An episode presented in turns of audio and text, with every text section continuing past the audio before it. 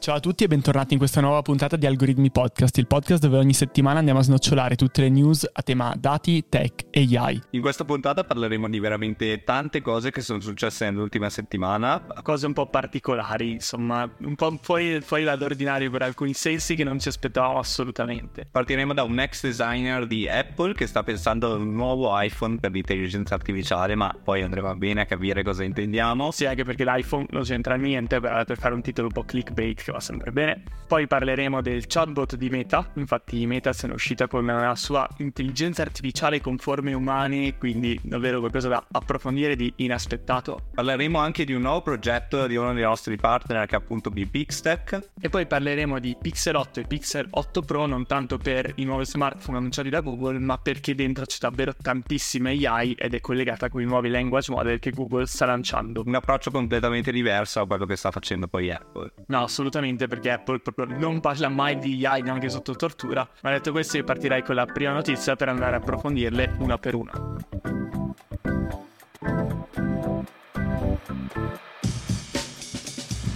Allora Pier, raccontaci, non è l'iPhone, c'è dell'AI, cosa sta succedendo? Ah, sta succedendo che il designer originale dell'iPhone è stato un attimo preso da parte da OpenAI per creare un nuovo progetto.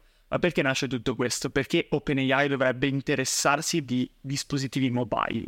Beh, diciamo che è abbastanza semplice perché se pensiamo a Apple su iPhone non userà la tecnologia OpenAI, diciamo nativa all'interno, anzi non parla proprio di AI. Google invece sui Pixel userà la sua tecnologia proprietaria dei language model che sta sviluppando, l'ultimo che ha annunciato è Gemini che sembra potentissimo e staremo a vedere.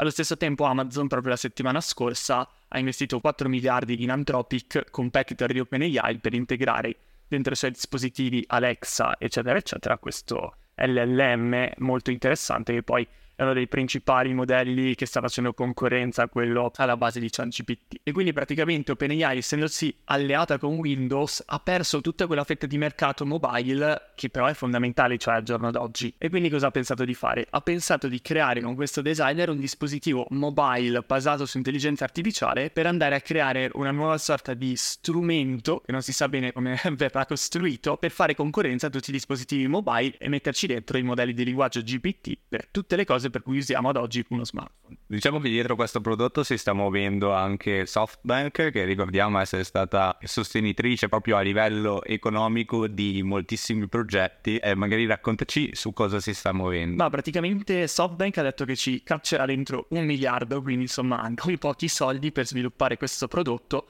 e in più la cosa interessante è che SoftBank è anche proprietaria al 90% di ARM che produce processori, quindi un po' sul mercato hardware è molto molto potente e influente, avendo comunque una presenza in Cina molto molto interessante, molto radicata ormai da diversi decenni. Una cosa interessante un po' per chiudere questo mistero del nuovo iPhone è che proprio il designer che ci starà dietro, che è lo stesso designer dell'iPhone, si è un po' pentito di come lo smartphone di cui iPhone è stato uno dei primi precursori proprio a livello di smartphone utilizzato tanto anche non solo per telefonare e mandare messaggi, è stato il fatto che lui si è un po' pentito che le persone ad oggi passino così tanto tempo dietro ai cellulari, dietro agli schermi.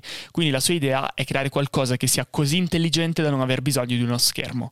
E quindi siamo davvero curiosi di vedere cosa uscirà tra qualche mese da questo progetto e se davvero si concretizzerà. Passiamo alla seconda notizia, Meta lancia il suo chatbot, ok? Vi direte va bene, va bene, è la solita solita cosa, un ChatGPT eh, su cui dietro gira un modello open source là, ma no, in verità è qualcosa di molto diverso. Infatti verrà integrato all'interno di tutti i servizi beta, quindi da Instagram, WhatsApp, Facebook e secondo me sarà veramente un'applicazione game changer non tanto per l'innovazione eccetera eccetera secondo me non produrrà eh, dei risultati che saranno estremamente migliori di quello che c'è sul mercato ma sarà una tecnologia che permetterà veramente all'intelligenza artificiale di entrare all'interno delle tasche un po' di quelle persone che sono lontanissime dal pensiero dell'intelligenza artificiale quindi eh, della persona che sta su Facebook che se chiedi a GPT di rispondere chat chat cosa non ho mai utilizzato, ma che veramente potranno interfacciarsi con sistemi di intelligenza artificiale su qualsiasi social network che utilizzano. Sì, forse diciamo che l'obiettivo è un po' più goliardico, infatti nel video di Mark Zuckerberg che l'annuncia non c'è tanto l'idea di intelligenza artificiale come language model, ma ci sono questi personaggi famosi come il trainer della palestra, Snoop Dogg, diciamo in realtà virtuale, un po' integrati in questo metaverso che parlano con language model, quindi davvero una cosa un po' distopica, molto eh, marchettata, posso dire, poco forse basata sull'utilità quanto sul gioco, sul sull'assistenza ma molto di alto livello. Esatto, andiamo magari qualche informazione in più su questi assistenti, saranno connessi a internet grazie a Bing, potranno generare immagini, sono state presentate già 28 personalità AI da generici assistenti come può essere un personal trainer fino a Snoop Dogg qual sembra ma anche qualche cantante anche qualche cantante quindi qualcosa di abbastanza bizzarro. E una cosa molto importante è che gli sviluppatori avranno la possibilità di creare le proprie versioni di assistente AI da usare nei chat con i clienti business. Quindi è un'applicazione possibile a eh, un marketer 2.0 sì magari quando hai una pagina dove ti chiedono assistenza per i prodotti che vendi potrai dare delle risposte automatiche e quindi molto interessante, forse questa è una delle casistiche più eh, vicine a quello che le aziende potrebbero volere. Tutte le altre mi sembrano un po' più eh, passatempi o magari per infilarci la pubblicità in mezzo. Io non, non vedo mai di buon occhio queste innovazioni di Meta, soprattutto perché Meta fino a un anno fa, se ci pensiamo, parlava di metaverso come fosse la cosa più imminente, adesso sembra essersene dimenticato. Forse diamo anche i nostri due centesimi, quindi lo useremo, probabilmente no, eh, sarà utile a qualcuno a livello lavorativo, non crediamo. Sarà utile per diffondere consapevolezza su cos'è l'intelligenza artificiale, secondo me assolutamente sì. Magari, sì. Anche se io ho appena detto che Meta si sta muovendo sul metaverso, però il nuovo podcast di Mark Zuckerberg e Lex Friedman, proprio registrato in VR, è molto molto interessante, quindi andatelo a vedere che si sa mai che prima o poi anche questo podcast verrà registrato con VR. Ma parliamo adesso di BPXTech, partner ormai da diversi mesi di questo podcast, che ogni mese diciamo torna con delle novità che noi riportiamo all'interno di, delle varie puntate. E in più c'è anche un'altra novità riguardo datapizza.tech e BPXTech, perché eh, abbiamo iniziato a lavorare assieme anche da un altro punto di vista, però intanto una cosa per volta. Una cosa che ci piace proprio di questa azienda è che oltre a fare consulenza di alto livello fa anche tanta ricerca e sviluppo. Ricerca e sviluppo che questo mese viene portata su un tema molto interessante, che è proprio quello della responsible AI cioè sviluppare modelli AI in linea con tutti quelli che siano i requisiti richiesti poi effettivamente dal punto di vista sociale, quindi modelli che siano fair, quindi che diano pari opportunità a tutti, che siano spiegabili, trasparenti, che rispettino la privacy.